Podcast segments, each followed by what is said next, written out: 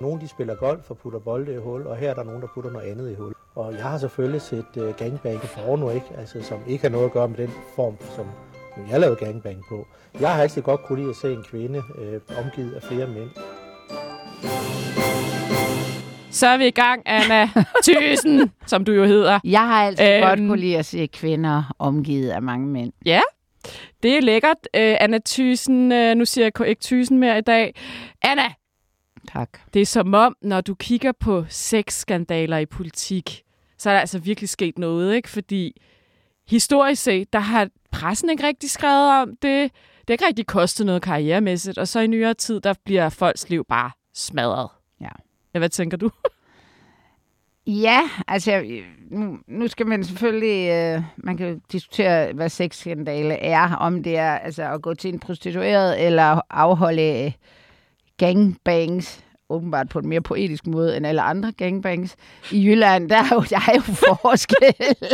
og jeg, altså underholdningsværdien siger, er der i top, og det er vel også derfor, at, øh, at de fylder meget, de her skandaler, og han selvfølgelig, jeg lige vil sige, er fuldstændig færdig.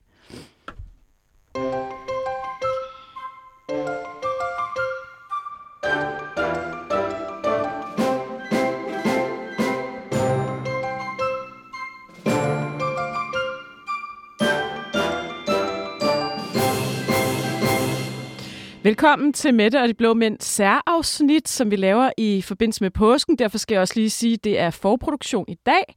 Så hvis der er sket noget aktuelt siden, fordi der er faktisk en af de sager, vi skal tale om, som er ret aktuel, øh, så må I bære over med, at vi ikke er 100% opdateret.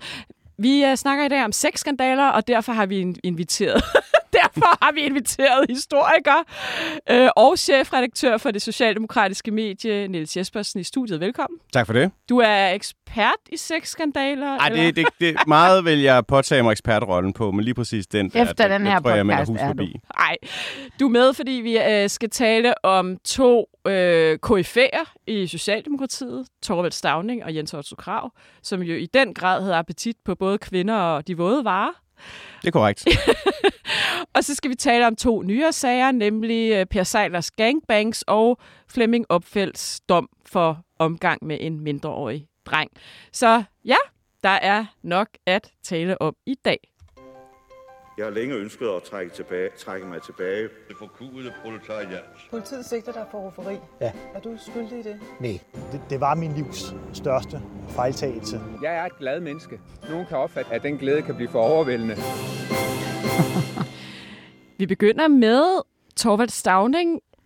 Øh, dengang var den her skandale meget underbelyst. Den er så senere kommet frem i en bog. Vi tager den lige om lidt. Lad os lige høre et lille citat fra ja, vel nok en af Danmarks allermest populære statsminister gennem historien. Min far og mine slægtninge havde 11 timers arbejdsdag, og så tjente han 15 øre i timen. Socialisternes march, til den blev samlingsmærket for det forkudede proletariat. Forkudede proletariat. Ja, det handler altså om et besøg hos en prostitueret. Vi går ind i det om lidt. Men jeg ved ikke, om du, øh, Niels Jespersen, som jo er historiker, kan komme med et lille bitte, bitte portræt af Torvald Stavning, øhm, hans periode og statsminister embede.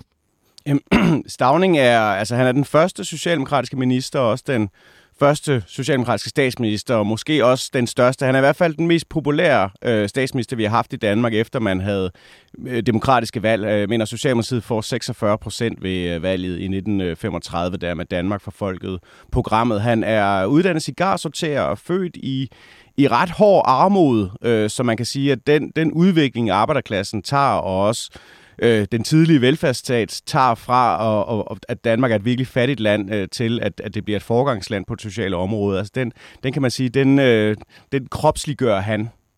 Øh, og øhm, det der jo så også er måske er ved den her tid, Anna, det er, at, at der er en større accept af, at magtmænd har mange kvinder. Det havde Stavning i hvert fald. Mm, jeg, jeg tror, at, øh, at, øh, at altså det, det, er jo, det er jo det, vi... Altså det er jo bare dybest set gammeldags, at, øh, at øh, mænden var, øh, mændene, magten var jo primært hos mændene. Øh, og så... Øh, så var det naturligt, at, øh, at de opførte sig, som de gjorde, og, og hvad skal man sige, der ser vi jo også i, i, øh, i sag her, at, at øh, kvinderne var promiskuøse.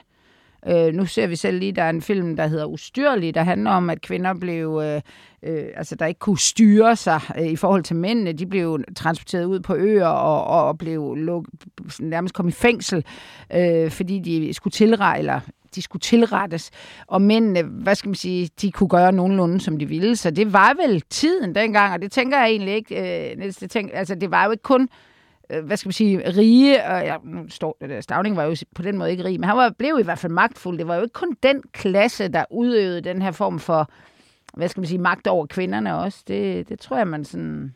Nej, man kan sige, Stavning var jo, øh, han var jo folkelig før, at begrebet folkelig fandtes, men, mm. men altså, man kan sige, at han i sin fremtoning og i sine værdier, og bare måden, han talte på, måden, han gik klædt på, øh, der, det, det, det var måske gammeldags også nogle gange selv med datidens normer, men det afspejlede jo det som en meget stor del af den danske befolkning, som jo var altså landarbejdere og fattige industriarbejdere, det, det var den virkelighed, de var en del af. Og der tror jeg, du har ret, Anna, at, øh, at, at der har det ikke været unormalt nødvendigvis. Så det, altså, selvom det har været en, en kultur, som jo ikke rigtig findes i dag, fordi det er en form for arbejdende underklasse, så har der jo også været nogle enormt patriarkalske normer, samtidig med, at man har det her unge socialdemokrati, som jo, jo på det tidspunkt er et altså, yderliggående venstrefløjsparti, og også påvirket af, øh, altså det kan diskutere, om det kan kaldes feminisme på det tidspunkt, men altså bare holdning om, at kvinder skulle have rettigheder, Præcis. skulle have stemmeret, var jo uhørt, øh, og det var jo Socialdemokratiet, der, der var den mest markante stemme for det i øh, Danmark. Men lad os gå ind i det lidt mere saftige her. Altså, Stavning er jo statsminister faktisk i to omgange. En kort periode fra 1924 til 26, og så en lang periode fra 1929 til 42 dør faktisk i, i embedet under krigen, øh, og er jo udover at være kendt for det, der hedder Kanslergade for livet, så er han jo også faktisk øh, en del af ret stor drivkraft i samarbejdspolitikken med, med tyskerne. Han er gift to gange. Øh, den ene gang med en kvinde, der, der hedder Olga Sofie Kofod Hansen. Hun dør faktisk et øh, ret dramatisk i trafikuheld på Østerbro. Så gifter han sig igen Øh, den her kvinde accepterer ikke alt hans utroskab, og de bliver så skilt, og så ender han faktisk med at dø sammen med sin husbestyrerinde, som han lever med på, ja, man kaldte det på Pols dengang, de var ikke gift. Så øh, den øh, i maj 1930 om morgenen, en sen nattetime, morgentime, der bliver han faktisk taget på færre skærning af politiet hos en prostitueret, der hedder Pepita i Aarhus. Øh, jamen altså, hvad, hvad der sker her, Niels Jespersen? Øh, jo, men, men altså Stavning gør, som mange andre magtfulde mænd har gjort igennem øh, tiden, betalt en kvinde for at have sex med hende. Med sig, ja. Med sig, ja. Han betalte to kroner og nogle håndører. Ja, det er, en, rimelig laissez-faire, eller det ved jeg ikke, om man bare ikke gik så meget op i, hvad prostitueret kostede, men, men det er jo, altså det, det, det virker jo egentlig, undskyld jeg siger det, meget normalt for tiden, det han gør. Og Pepita var jo prostitueret, så, og det, men den der, altså, også når man sådan læser det, den der politibetjent, som var sådan overvågen, og lige så, at han, han gik kom ind i hendes ja, lejlighed. Man forestiller sig, at han har været sådan, gået rundt på sin uh, rute i Aarhus der. Jeg kender ikke vejen, jeg er jo fra Aarhus, jeg tænker, hvor fanden er det? Men det må jeg lige finde ud af. Og så, øh, og så tager han ham ligesom i, i, øh, i at have, altså det virker jo egentlig mere som, ja, det er den der kriminelle handling, han foretager sig. Det, altså, sådan den moralske ved jeg egentlig ikke, om man på den måde gik så højt Det op gjorde i. man jo, fordi hun ender ja, ja. jo i fængsel. Jamen, altså, er jo... prostitution er forbudt på det tidspunkt. Og altså nu, nej, lad os lige, start, lad os lige dvæle lidt ved det. Det, der jo sker, altså det her, det er 1903, så det er jo lang tid før han bliver statsminister. Der er han jo, tænker jeg, Nielsen, lidt upcoming. Ja, han er et af partiets øh, unge ja. stjerner. Ja. Han er faktisk øh, på vej til yes. kongres. Han er på vej til kongres, han dukker aldrig op, fordi han bliver afhørt af politiet. Ja. Ikke desto mindre, så får han jo en strålende karriere efterfølgende. Ja. Men den politibetjent, tror jeg jo ikke har holdt øje med prostituerede. Nej, det tror den jeg politibetjent har holdt øje med stavning. Ja. Det er jo ikke på det tidspunkt, er det jo ikke mange år siden, at staten gik ind og forbød øh, Socialdemokratiet og forbød fagforeningerne og sendte de tre øh, stiftende ledere, Pio, Brix og Gelef, i, øh, i tugthus, som jo var tæt på en dødsdom på det tidspunkt, fordi forholdene var simpelthen så dårlige, at man gik hen og døde af det. Det var der også, hvad hedder han, øh, Gelef, han gik hen og døde, og, og, og senere blev Pio stifteren bestukket til at rejse til USA. Så det var jo et tidspunkt, hvor der også var, mm. altså, om ikke krig, så i hvert fald et, øh, et øh, modsætningsforhold imellem Socialdemokratiet op... og myndighederne. Ja, så der var sådan noget oprør jo i ham, så jeg tror da også, det er derfor, han, han virker jo sådan lidt laissez-faire med det. Men altså, han slipper jo for alt. Øh... Hun ryger simpelthen i fængsel ja. i 90 dage og skal betale sagens Men det var så også, fordi det var 8. han, gang han slipper for straf, og det er jo det, jeg synes er, altså fordi åbenbart prostitution er forbudt, det er noget med, at hun er faktisk dømt for prostitution, det er 8. gang her, ikke? Øh, og sådan som jeg forstår det, så blev den dyset ned, sagen dengang, både partiet og pressen, det er først lang, lang, lang tid efter, han stod det kommet frem i en nyere bog, fordi vi er nogle historiske kilder. At det, det er jo det, der slår mig i alt det her, det er, at i dag, og det er jo derfor, vi skal tale om fire sager af sexskandaler i dag, altså to øh, ældre og så to nyere. Og det er jo det, der slår mig lidt, det er, at, at dengang, der havde det bare ingen konsekvenser. Ja, det havde så konsekvenser for hende. Ja, ja. for hende, for kvinden. Ja. Ikke? Ja. Men det Men vil jeg ham. våge den påstand, Selvom det var forbudt. at det heller ikke vil have i dag. Altså nu, nu driver jeg selv et medie, og hvis vi fandt ud af, at en politiker havde været til prostitueret, så ville vi ikke skrive Men historien. prostitution var forbudt dengang. Det er jo det, der er interessant. Jamen, det er, ja jo, det, er, det, det, semi, det. det er semi-forbudt i dag. Men hvis, hvis rufferi det er, er i hvert fald Rufferi er forbudt, ja, men det er det, du ikke taler om her. Nej. Altså, hvis en person... Jeg synes, der skal være en... Det er i hvert fald... Det tror jeg ikke, vi er det eneste medie, der arbejder med. Altså, der, der skal ligesom være et argument for, at det her er en relevant øh, politisk historie. Pengene kommer fra partiet. Ja, sådan eller noget. Et eller andet, altså, ikke? I sig selv, at man begår noget, som kan være en gråzone, eller ikke er helt lovligt, Jamen, eller i hvert fald er enig med dig. Altså, det, det, det, det ved jeg ikke... jo alt om. Vi ved jo meget. Jeg har siddet på BT i mange år. Men, vi ved men, rigtig mange ekspert, ting, som vi bestemt ikke skriver om. Det, jeg synes er interessant her, det er, at hun bliver straffet, og han går fri. Det er det, jeg synes er, siger noget om den ligestilling, der ikke ligesom er mellem kvinder og mænd på det her tidspunkt. Og der er også noget andet interessant ved det. Det er, at den bliver dysset ned. Ja. Fordi nu kan vi sige, at, at det var meget mere accepteret og normalt, men ikke desto mindre, så er det jo så uaccepteret, at man dyser det ned. Altså ja. hvis det havde været noget, alle gjorde, og der var fuldstændig åbenhed og accept af det, så ville der jo ikke være behov for at dyse det ned. Så ville det jo bare stå i en eller anden, politi- ja, det stod så i en politirapport, eller notits, eller et ja. eller andet, ikke engang. Men, men det er jo noget, som man trods alt godt i samtiden ved, at det skal måske ikke så meget videre. Ja, og det, fordi det er jo, altså på den måde er der jo, altså det, det er sådan, en statsleder eller politikers øh, øh, moralske habitus har vi jo stadigvæk øh, øh, det er jo det, vi bækser med i dag igen, når ministre står og siger, at jeg har fulgt reglerne. Ja, det kan godt være, at du har det, men vi synes det ikke, det er i orden, det du gør. Det er vel det, det samme her, hvor, hvor, hvor Stavning jo på en eller anden måde også, øh, altså man, man, man man, man, man stod jo for nogle værdier i samfundet, og der tror jeg ikke, at prostitution har været en af dem, i hvert fald ikke sådan officielt. Nej, altså for det første var det forbudt, og for det andet, så var han jo de fattiges stemme. Ja, ja. Det er jo det, jeg synes er interessant her også. Det er jo, hvad for nogle værdier har den her person? Og jeg tænker, hvis man er de fattiges forkæmper, hvilket Stavning i den grad var, så er det vel ikke øh, måske så værdimæssigt politisk okay at det tror jeg skulle være lidt lige meget. Og benytte sig af, af at det var lidt samme, øh, at alle gjorde det.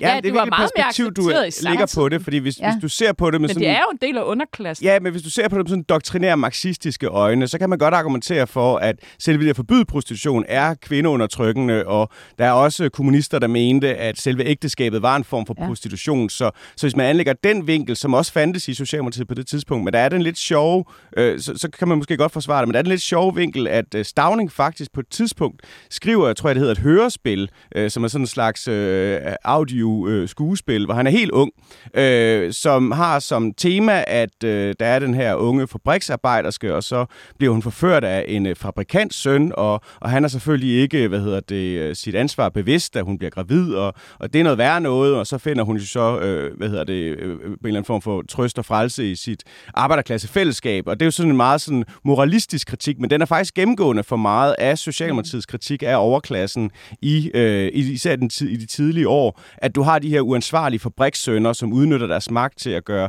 naive øh, piger fra arbejderklassen gravid, og så løber for deres ansvar. Det er så måske har Pepita ikke været helt så naiv og, og, og uprøvet, men ikke desto mindre, så, så er det jo lidt den samme situation, at du har en mand, der udnytter sin, sin og magt. det er det, jeg tænker, kan blive et problem Præcis. for ham. Ikke så meget det, han går til. Nej, og, og, altså det er moralsk. Og, og, ja.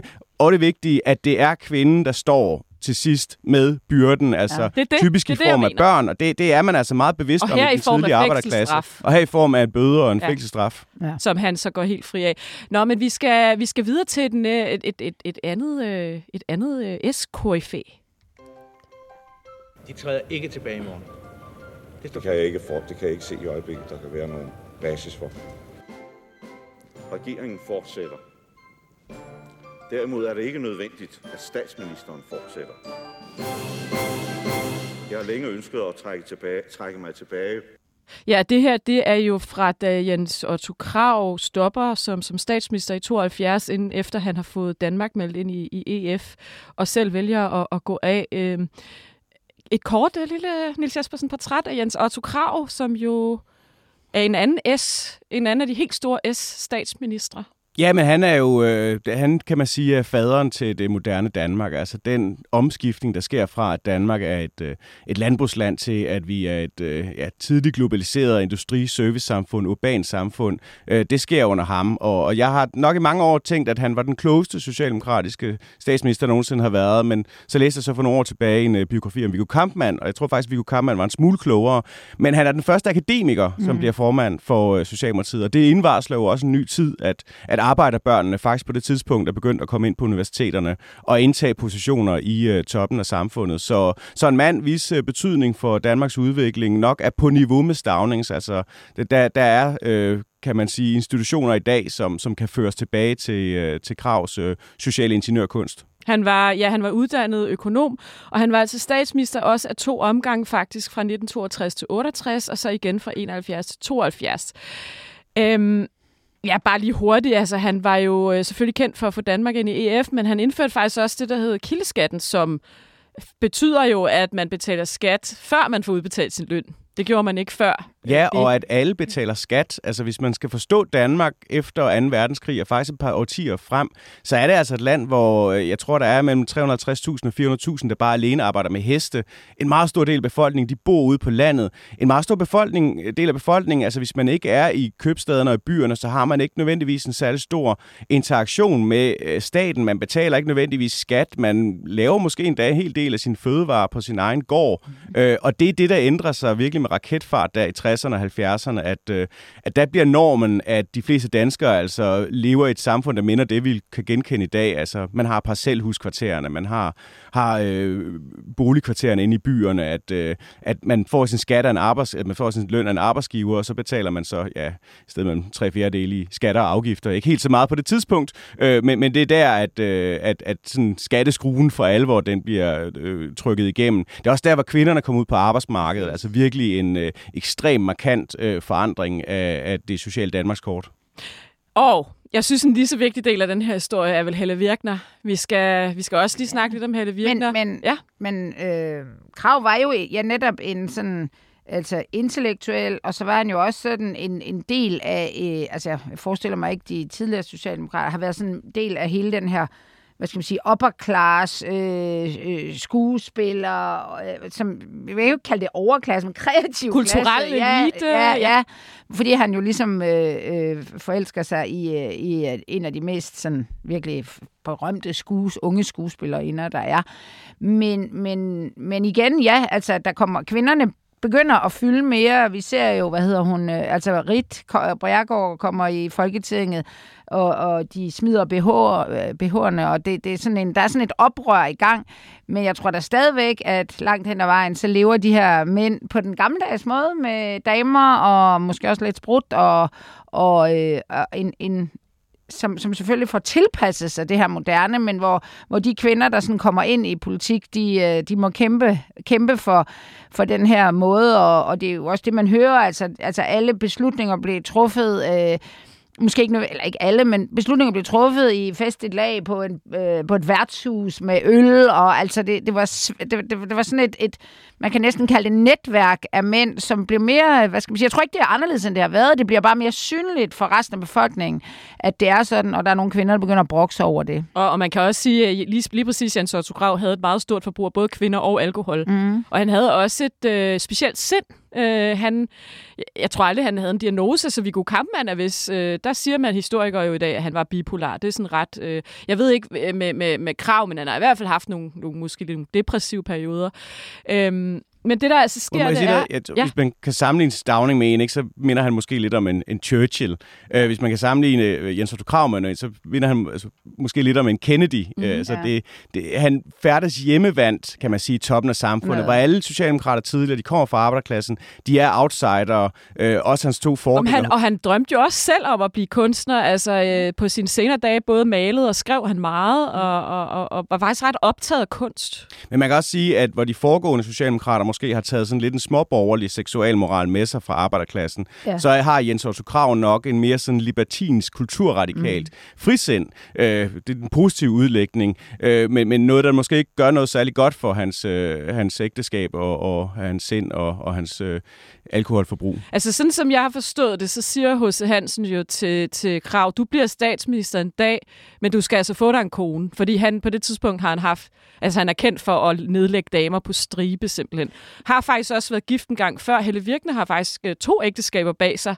Det er også lidt interessant. Hun er teaterdirektør og ejer faktisk det hus, han ender med at flytte ind i. Det var også ret utraditionelt på det tidspunkt. Ja, at hun var så karrieremindet mm. og erfaren, i, altså fraskilt. Og, men det virker alligevel, som om han, han holder, altså hele det der utroskabs øh, det holder han jo rimelig godt fast i, på trods af hendes karriere, og at man tænker, altså jeg tænker altid, når man sådan læser, jeg tænker, åh, bare de der kvinder nu bare gør det samme. Så har vi sådan en anden form for ligestilling der. Men... Meget kunne have været bedre, hvis H.C. Hansen han havde ventet 15 år med at dø. Ja, han Ja. døde jo i embedet Ja. ja. øh, i en forholdsvis ung alder. Mm. Men altså, det der jo så sker, det er jo, at de, de tager faktisk på en hemmelig elskovsferie. De møder hinanden til et arrangement, hvor hos Hansen introducerer dem til hinanden. Og så tager de øh, på en hemmelig elskovsferie i 1956, hvor øh, de bliver opdaget af Se og Hør, hvor øh, de faktisk skynder sig at gifte sig under kæmpe mediebevågenhed, fordi det kan de jo lige så godt nu, hvor de er blevet opdaget. Så flytter han ind til hende på det, der hedder Ehrenvej på Frederiksberg, i hendes, øh, hendes hus, som hun har købt, hvilket også er lidt utraditionelt. Og de er meget forelskede jo et. Øh, men med årene, øh, de får også to børn. Faktisk, den ene er autist, og den anden ender med at få, få sklerose. Men han, hans dameforbrug begynder så, kan jeg forstå, igen at stige på et eller andet tidspunkt. Han kan ikke rigtig, han kan ikke rigtig sådan frelægge sig det. Nej, det virker manisk. Ja. Mm. Altså, det virker jo som, øh, som en eller anden form for usikkerhed, der skal kompenseres for os. Nu går jeg måske ind i... Ja, jeg skal ikke fjerndiagnostisere folk, det er bestemt ikke min kompetence, men, men, men det virker næsten som om, at, øh, at det bliver et mål i sig selv for ham, det med at nedlægge damer. Og det er jo også noget, der så ender med at gå ud over hans øh, faglige virke, altså hans professionalisme lider tab af det. Og der, og der kan man sige, der, der er nok den der gamle arbejderklasse moral af, at man må sådan set godt drikke, og man må også godt Mm. gøre det i arbejdstiden, du må også godt løbe med damer, men der er jo Mur Stolpe i uh, Pelle Robron, der jo siger, at, uh, at men, men når vi skal arbejde, så skal vi arbejde. Altså, Ja. når du skal være der for dine kollegaer, så, så, så skal du også kunne være der. Og, og det er jo det, som Jens Otto Krav forbryder sig mod, og det er jo nok også det, som som H.C. Hansen, der jo så også har oplevet, kan man sige, stavningsudskejelser i sine unge år. Øh, så, så han ved også, hvad det kan føre til. Han er skeptisk overfor, og der mangler måske en, øh, en lidt øh, stærk faderfigur, der kunne holde øh, en, øh, en, et, en libertiner som øh, Jens Otto Krav Og de på plads. dør jo så alle sammen i embedet. Jamen, det er jo, det er jo de Så- her arbejderklasse mænd, som så han jo... har ikke nogen tilbage til at ligesom holde ham lidt i skak. Der er vel ikke nogen, han lytter til. Nej, og det bliver jo sådan lidt, øh, ja, selvdestruktivt på en eller anden måde. Og jeg også synes også, når man sådan læser Helle Virkners øh, beklagelser, som egentlig ikke er vilde, altså i forhold til, altså det er jo ikke sådan, hun... Øh, Hun er ikke noget offer. Hun nej, nej, men meget... hun, øh, og det virker også som om, at hun selv uh, synes, at det, han har gang i, altså det handler ikke bare om hende, det er synd for, det synes jeg ikke. Det handler om, at hvad fanden laver han? Altså hun bliver også nødt til at dække over ham. Ikke fordi hun gerne, altså... Han tager jo kvinder med hjem i deres Ja, og, og hun bliver nødt til at leve et liv, hvor det, hvor det fremstår mere normalt. Ikke for at redde sig selv og sin position, men egentlig for at redde ham. Mm. Og, øh, Husmoren med ja. to børn. Ja, ja, og, og det, det virker jo, altså netop som du siger, Niels, altså, at han, altså, han er ved at brænde lortet ned-agtigt, ikke? fordi det fylder så meget for ham. Og jeg tænker på, at der også er noget hvad skal man sige, øh, alkohol indover. Ja. Og, og man, nu har jeg set den der øh, dansegarderoben, der har kørt her med, øh, om, om øh, livet i, der i 60, sidst i 60'erne og først i 70'erne på bakken, hvor, hvor de der øh, Preben Kås og dem. Altså, det er jo virkelig, altså, de lever jo livet på 400 km i timen, og det er jo altså også, og deres kvindesyn er jo på nogle måder, altså sådan meget sødt egentlig, og alligevel så er det bare så gammeldags, ikke? Ja, Og det, var jo verden, sjovt med Krav, også ikke? Der er jo den der dikotomi med, at han jo ikke har noget problem med, at hun er fraskilt, Nej, har en nej. karriere, ejer huset. Nej. Alligevel så øh, ydmyger han hende jo også. Måske skulle vi komme til den skandale, vi faktisk skal tale om i dag. Eller vil du lige sige noget? Øh? Nej, men jeg, jeg synes nemlig også, det er interessant det her med, at det er så måske den positive side af hans Ja. frisind. Altså, Ja. jeg tror måske den gamle generation, Ja. der kunne holde sig lidt mere i skinnet, de ville måske være sådan patriarkalsk indstillet i den ja. forstand, at de kunne have svært med at have en kvinde, der var så selvstændig agerende som Helle Virkner. Fordi Helle Virkner er jo også en del af det her frisindede Mm. kunstnerverden. Øh, altså, Mhm. og jeg tror, jeg, altså, hun er nok blevet overrasket over, hvor ekstremt det var, men hun har nok haft en idé om at hans karakter, før hun gik ind i det her. Jeg tror selv, altså det, det har jeg da talt med flere kvinder, altså hvor, hvor man sådan siger, jamen, jeg var jo selv elskerinde i starten, nærmest, altså så de ved egentlig godt, hvordan de er, selvom de får, bliver gift med dem. Men, men hans, nu, der er jo en skandale, men lad jeg tænker bare, at hele hans liv er sådan lidt crazy. Mm. Altså, Det, der jo sker, det er, at og det er der, hvor det begynder at blive et problem for ham også i hans embede. Fordi, øh, altså, og nu ved jeg ikke, øh, hvor... Helle, Helle Virkner beskriver det i sin egen bog, øh, Hils mig fra kongen. Jeg kan komme med et citat fra hende om lidt, men jeg ved ikke, hvor, hvor, hvor, historisk, hvor, hvor, hvor skarpe de her historiske kilder er på det her område, men det bliver både nævnt af hende, og det bliver også nævnt i den øh, dokumentar, det er for nylig har lavet om Krav og Virkner. Men altså, i 1965, der tager de altså på et statsbesøg i Sverige. De tager til middag med den svenske statsminister Tage Erlander. Og det hedder sig så, at under middagen, der forsvinder Jens Otto Krav med en kone til en af de svenske embedsmænd i et tilstående lokale, hvor de så åbenbart åbenlyst til den her middag har sex. Mm. Korporlig omgang. ja, det er et dejligt Kan- ord. kan Der, det, der, forfatteren er ikke helt positivt stemt over for... Og Helle Virkner sidder så øh, tilbage ydmyget, og hun beskriver selv i sin bog, og det her citerer jeg altså fra hendes bog, efter middagen var der kaffe i de tilstødende lo- salonger, og på et tidspunkt opdagede jeg, at Jens var væk. Det samme var en af de svenske embedsmænds koner. Jeg forsøgte at gøre mig usynlig, mens jeg håbede på, at han ville komme tilbage hurtigst muligt. Og det, det hedder sig jo så, at Tage Lander, den svenske statsminister, siger højlydt til den her middag og til Helle Virkner, sådan opfører man sig ikke, når man er dansk statsminister på officielt besøg. Og han så, når, når, når Jens Otto Krav kommer tilbage i rummet, og alle sidder og kigger på ham, tager ham i en rum, og simpelthen giver ham en kæmpe skideballe. Mm. Og øh, jeg tænker, øh, det ender jo faktisk også med Helle Virkner og Jens Otto Krav. Øh, lader sig, altså hun, går, hun går simpelthen fra ham meget kort efter, han går af som statsminister. Det hedder sig jo faktisk, at man i partiet forsøgte at få hende til at blive, fordi man var sådan, du skal ligesom blive, blive ved med at være gift med ham, hvis han skal fortsætte med at være statsminister, men at hun så snart han så stopper, lader sig skille. Altså, hvorfor tror I, hun finder sig i det her? Nu brugte du ordet ydmyget. Altså sådan, det var det, faktisk det, jeg øh, refererede til før, da jeg sagde, at jeg ikke ser hende som offer. Altså hun, hun er sådan pinlig over ham og indineret, men jeg ser ikke, at hun sådan synes, det er med, altså som kvinde, at nu sidder min, og ligger min mand og knaller en eller anden... Øh, altså hun, hun kan godt selv se det groteske i det, og hun kan godt se, at Alander er en anden type som jo, øh, som, som, er han også socialdemokrat eller hvad? Ja, det er de jo. Det, var, Det er de på det tidspunkt. Det var Derovre, det altså dengang, ja. Øh, så, så, så jeg tænker også, at hun, hun på en eller anden måde bare slet ikke... Øh, altså, hun, hun bliver for, for Danmarks skyld, for partiets skyld, og for... mm, Altså, fordi det er simpelthen... Øh, det, hun kan godt se, hvordan det ender, hvis hun skrider fra ham. Og jeg tror måske også, hun bliver... Altså, hvis der er nogen, der er offer i det, så måske lidt ham selv. Fordi han, hun tænker, han vil gå altså, i hundene nærmest, ikke? Og det gør han det jo gør også. han Ja. jo også. Altså, da Ja. de så bliver skilt, ja. der øh, flytter han jo op Ja. til Skagen i, i deres sommerhus, hvor han... Ja, og Ja, jeg ved ikke, om han drikker sig ihjel. Han dør af et øh, hjerteslag, så vidt jeg ved. Men han sidder og drikker og maler, og der er mange øjenvidner, der fortæller, at han, han ofte er meget, meget fuld. Ja, han har, dagen, altså, og... det kan i hvert fald ikke, som om han har et fedt liv. Så. Men igen er det jo, øh, det er jo sådan noget, vi sidder og forholder os til i bi, øh, biografier. Altså, den var jo ikke den var jo sluppet ud, hvis en svensk statsminister i dag havde givet en Igen, dansk der var ingen, der det. Nej. Det siger jo altså også noget om, hvordan pressen har ændret sig. Ikke? Altså i dag, der skal der meget lidt til, før nogen nærmest begår en fejl, før vi skriver om det i pressen. Og dengang, der, Der Det- tror det jeg, man jeg havde sådan mere autoritær opfattelse af statsministeren. udfordre lidt. Ja, okay. Jo, du vil måske dække det på baggrund af nogle anonyme kilder, men jeg synes at jeg hører, det må du da også have hørt rygter om ting, der er sket.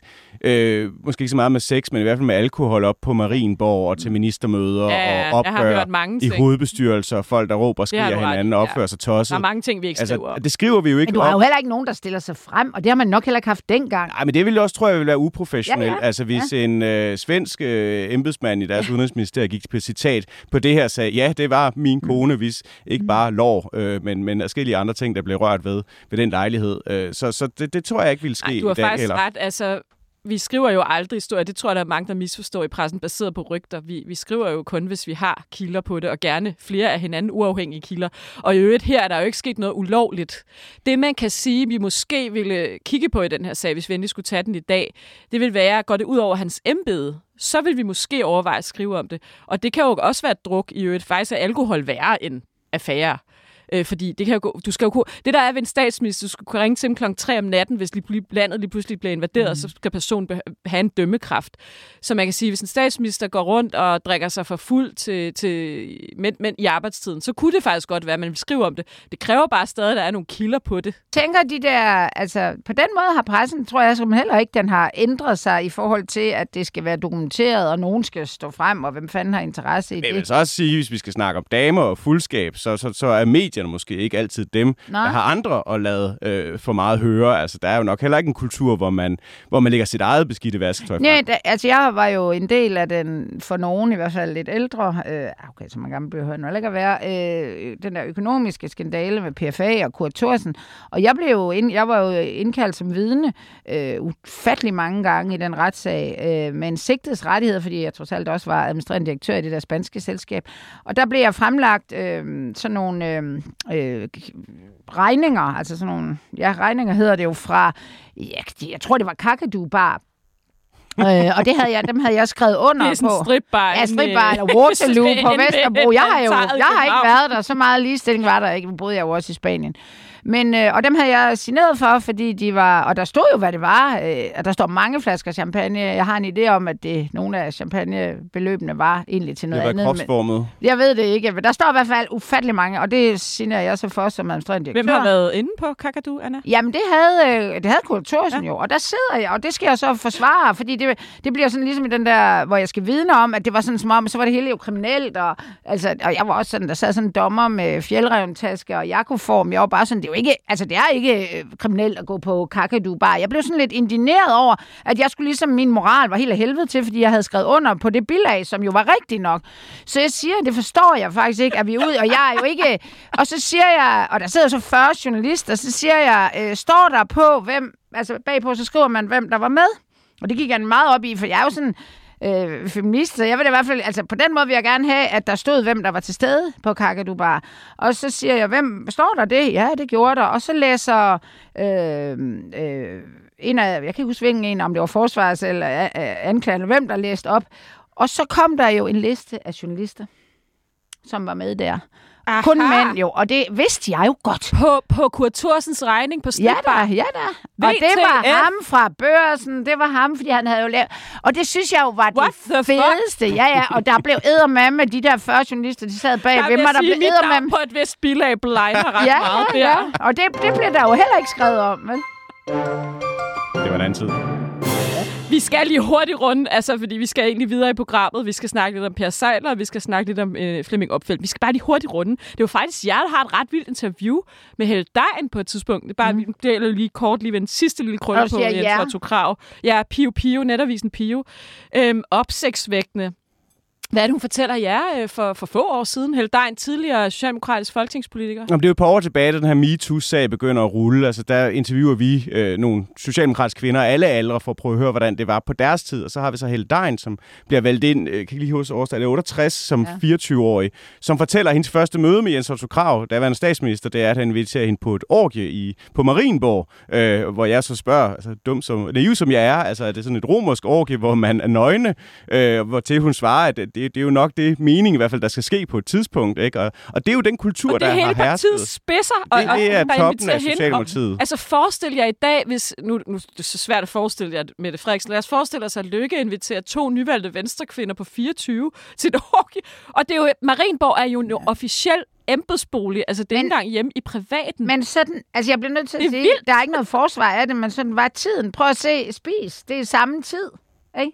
Altså, det var jo også ekstremt. Ja, Altså, ja. Det, det vagte jo opsigt. Ja. så Skulle man så det. forestille sig, at Jens Otto Krav øh, altså havde sex med de her to helt unge, øh, nyvalgte øh, kvinder op det på tror jeg da, altså, Hvis han kunne slippe afsted med ja, det, så... det, eller nogen andre havde lyst. Ja. Eller de, jeg tænker da næsten, de selv skulle have lyst også.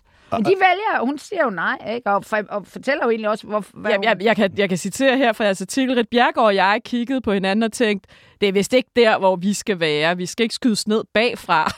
vi skal nå frem til boldbanen, og vi skal ind på banen. Vi skal vide, hvem bolden er, hvor målet er. Så derfor holdt vi os væk. Altså det, hun jo siger her, det er, vi, de vil godt tage seriøst for deres politik. Ja, ja, men der Og ikke- ligger jo en accept i, at sådan var det. Ja, ja, de gør Var ikke det- oprør. Nej, nej, det er jo ikke sådan, de ringer til Ekstrabladet og siger, I dukker lige op den 17. Nej, men hvad skulle man gøre? Ikke Fordi for, for at være helt ærlig, det der orgie op på Marienborg, ja. nu nævner du selv journalisterne på ja. Kakadu Bar. Hvor mange chefredaktører, hvor mange Ja. politiske journalister har der ikke også været til Ja, stede? Det, altså, det, fuldstændig. det har jo det været var. et patriarkat, der opføres ja. på den måde. Øh, og der kunne man jo godt have ønsket sig et øh, bedre lederskab af datidens Socialdemokrati.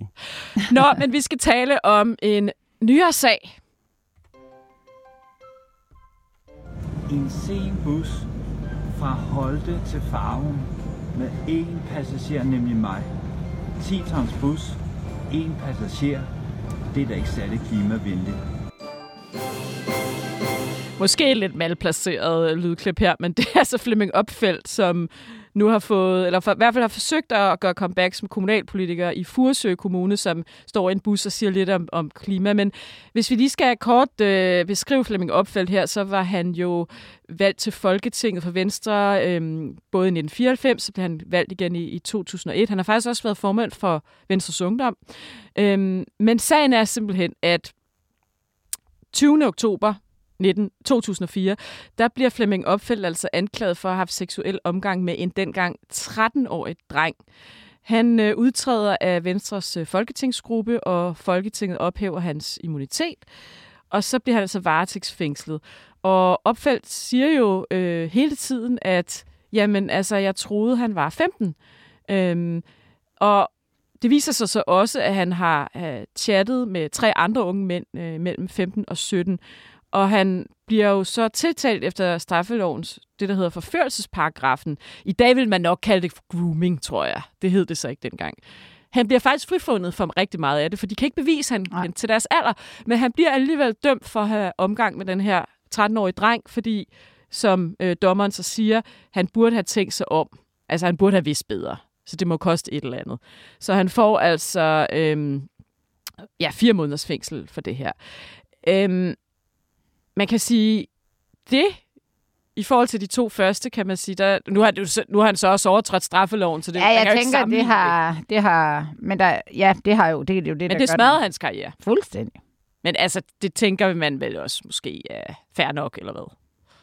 Han kan, man kan jo ikke rigtig bevise, at han vidste, hvor gammel den her dreng var. Jamen, der er jo, der er jo mange ting, der er galt her i forhold, altså det er netop mindreårige, og, og igen, altså det, der ikke er strafbart, hvis han har... Han var 49 selv. Ja, han har været sammen med en på 16 eller 17, eller hvad, de- hvis de nu... Altså det er der jo ikke nogen, der synes er fedt. Altså, han har jo brudt loven. Ja. Det i sig selv, synes jeg, er ja. nok til at fælde ham. Men ja. jeg mener også, altså, igen, man skal passe på med de moralske domme, set med nutidens briller. Men jeg vil da sige, at i en relation, hvor aldersforskellen er så stor, så pålægger der den modne ældre part et særligt ansvar for at sørge for, at tingene går ordentligt for sig, fordi det, det, jeg, jeg er ikke specielt farvet over, at nogen kan være ældre, og nogen kan være yngre.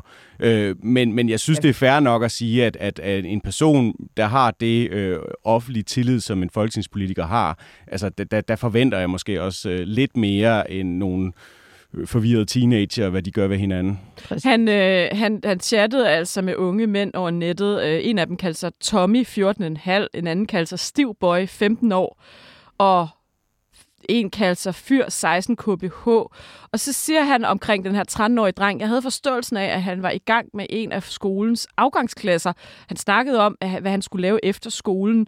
Men han har altså selv øh, sagt, øh, drengen her, til politiet i en afhøring, at han fortalte Flemming Opfeldt, at han gik i 7. klasse. Men man har altså ikke helt kunne bevise, at han kendte mm. til alderen, og så er det åbenbart Men svært det er jo det- folk. Det, ja, altså... Men skal det så koste ham hele hans karriere? Nu har han jo så forsøgt at få kommunalpolitisk comeback. Det er jo derfor, vi hører ham øh, fra en klimating i en bus. Er det, er det fair nok, at manden får lov til at, at, at, at måske få det her comeback, synes I? Han er stadig aktiv i Venstre, så vidt jeg forstår. Jamen, Altså, hvis man har udstået sin straf, Ja, må man jo stille op jeg til et valg, og så er det Ja. jo op til vælgerne, og Ja. de har jo så valgt ikke at, øh, at give ham Honorere, det mandat, ja. og det, den ros skal Venstres vælgere der have.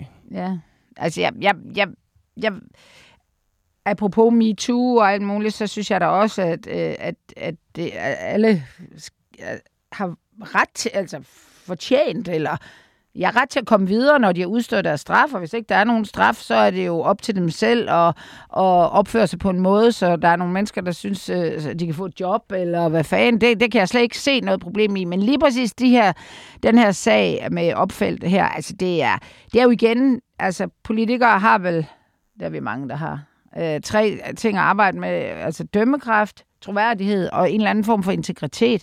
Og det er jo, når de tre ting går, altså, altså den der med, at man, kan, I ved det, altså når man sådan mærker, at de er kun ude og undskylde og beklage, fordi det bliver opdaget-agtigt. Altså, det, det, det Ja, tror der jeg, er jo også i det her, og- at han jo er gået, kom, kan man jo se specifikt efter meget unge mænd, og Ja. det kan man sige, det der er i sig selv på ingen måde noget galt i. Det synes jeg egentlig, han har fuldstændig ret til.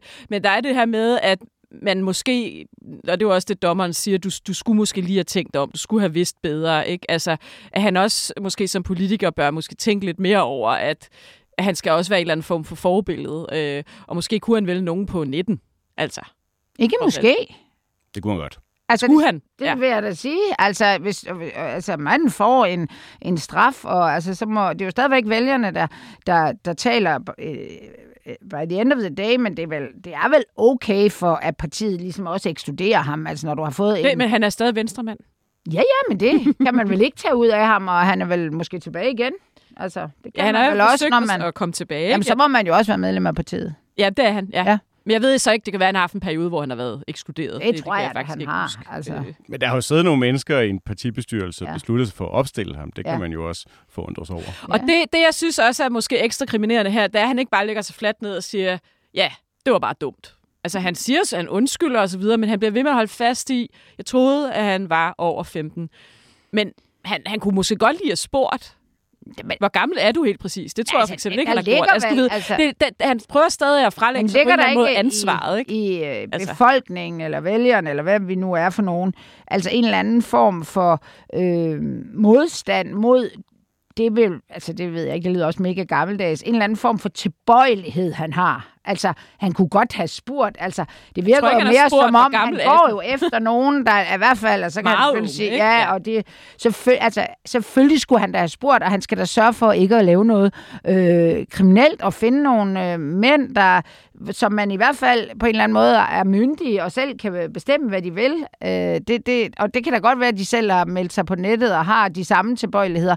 Men, øh, men det er, det, jeg synes, det er, det er, det er sgu fair nok, at, øh, at han får nogle moralske hug. Det synes jeg. Men det synes jeg, det, det er vigtigt at holde fast i, altså det er det lovmæssigt, der er det afgørende ja. her. Fordi jeg, jeg kan hurtigt blive enig med mig selv om, at jeg kan tage afstand fra det på et moralsk plan. Men så er der jo også mennesker derude, der vil tage afstand fra det, fordi det er to mænd, og det synes jeg ikke er noget problem.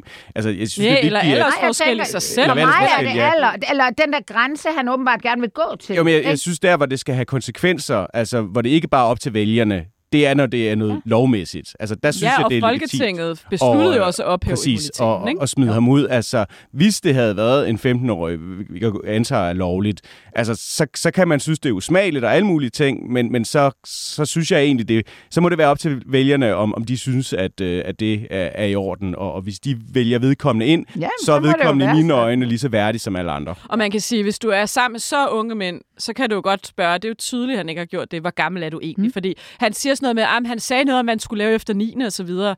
Så kunne han jo godt lige have sagt der, Nå, men er, er, du, er du over 15? Men det har han jo ikke gjort. Det vil klæde ham. Det kunne han jo, det kunne han jo bare have gjort. Nogle de spiller golf og putter bolde i hul, og her er der nogen, der putter noget Så andet nu i bliver det mere og jeg har selvfølgelig set uh, gangbang på porno, ikke? Altså, som ikke har noget at gøre med den form, som jeg lavede gangbang på.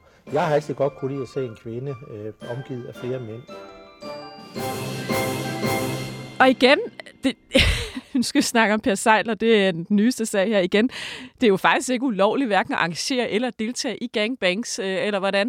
Nej, det er vel... Nej, naturligvis. Nej, det er vi, I Danmark har vi vel... Er der jo kun noget inkriminerende, når du modtager penge?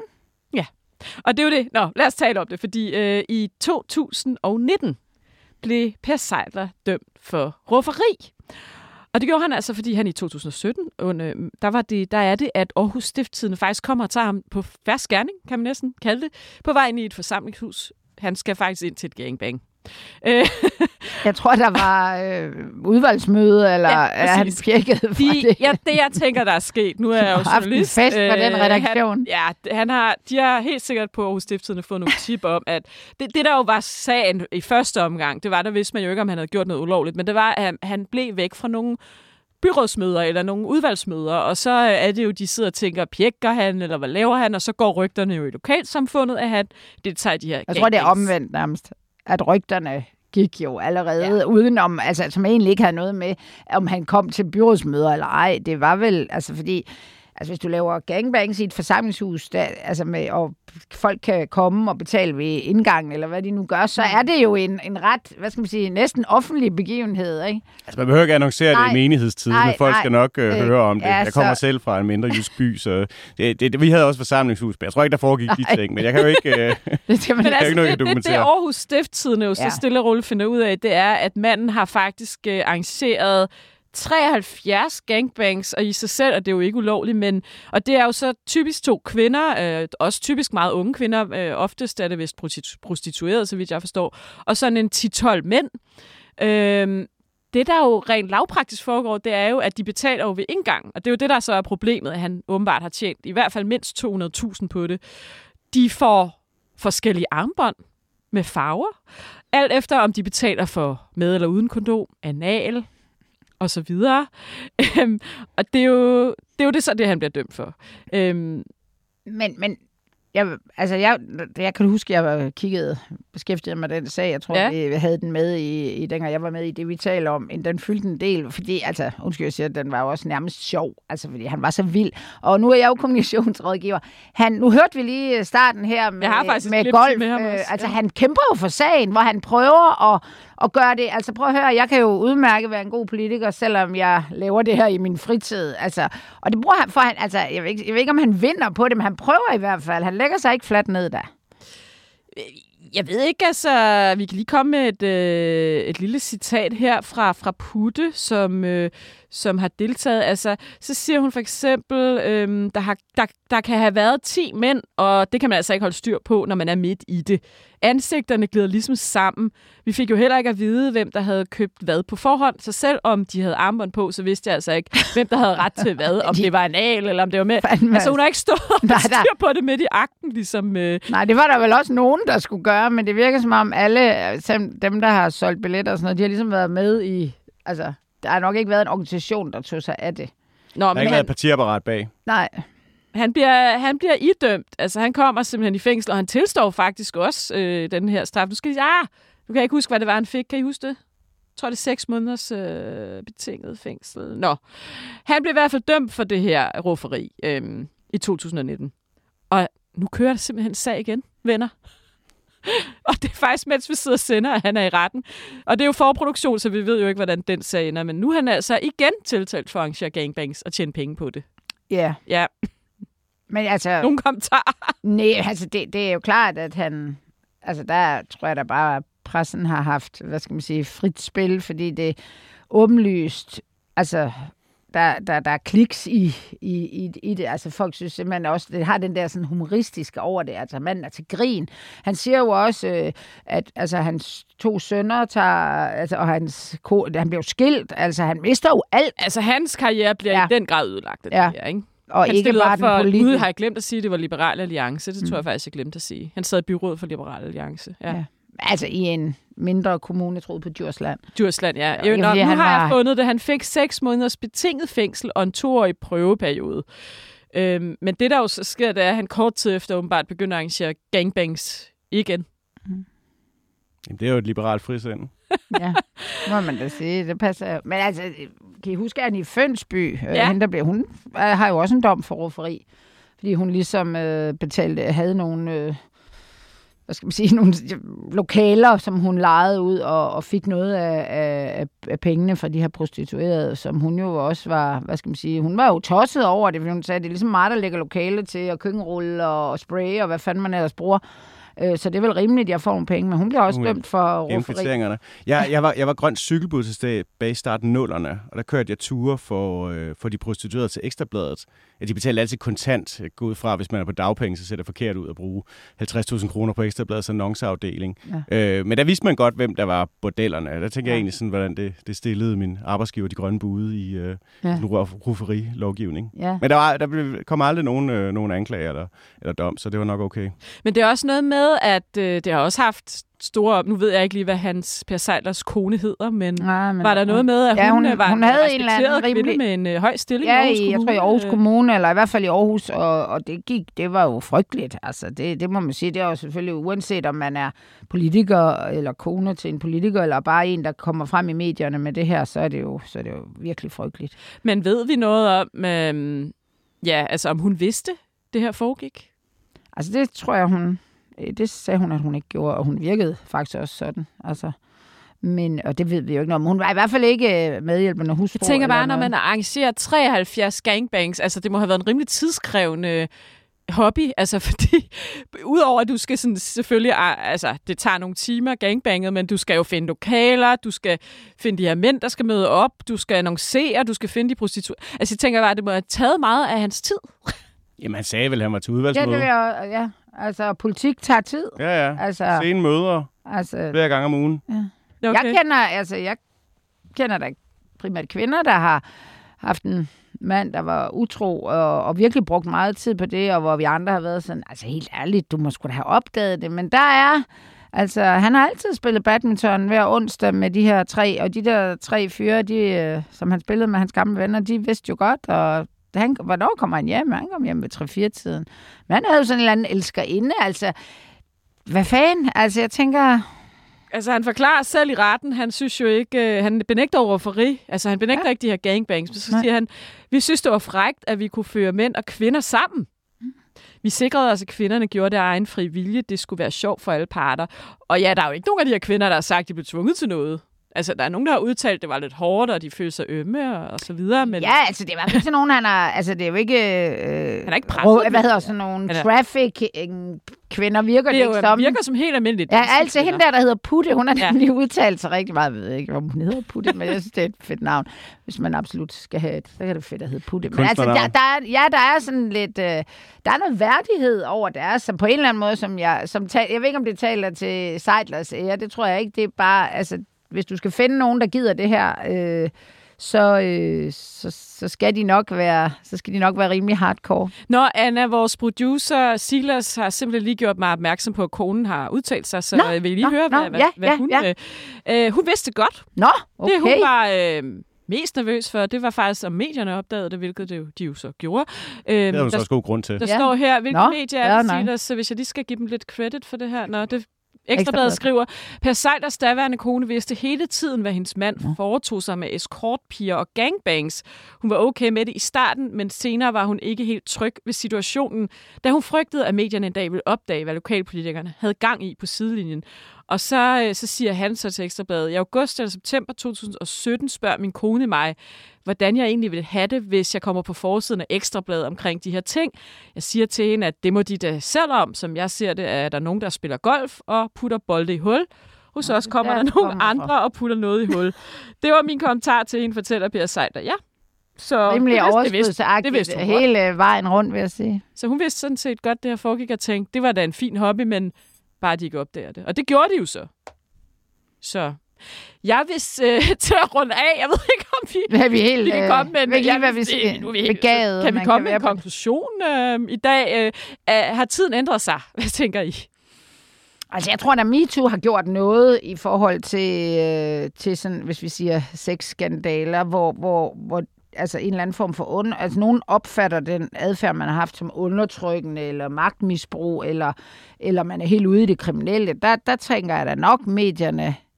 Altså, der kom i hvert fald mange sager frem under, under hvad hedder det, der fra 17 og frem, som måske ikke vil være kommet frem før.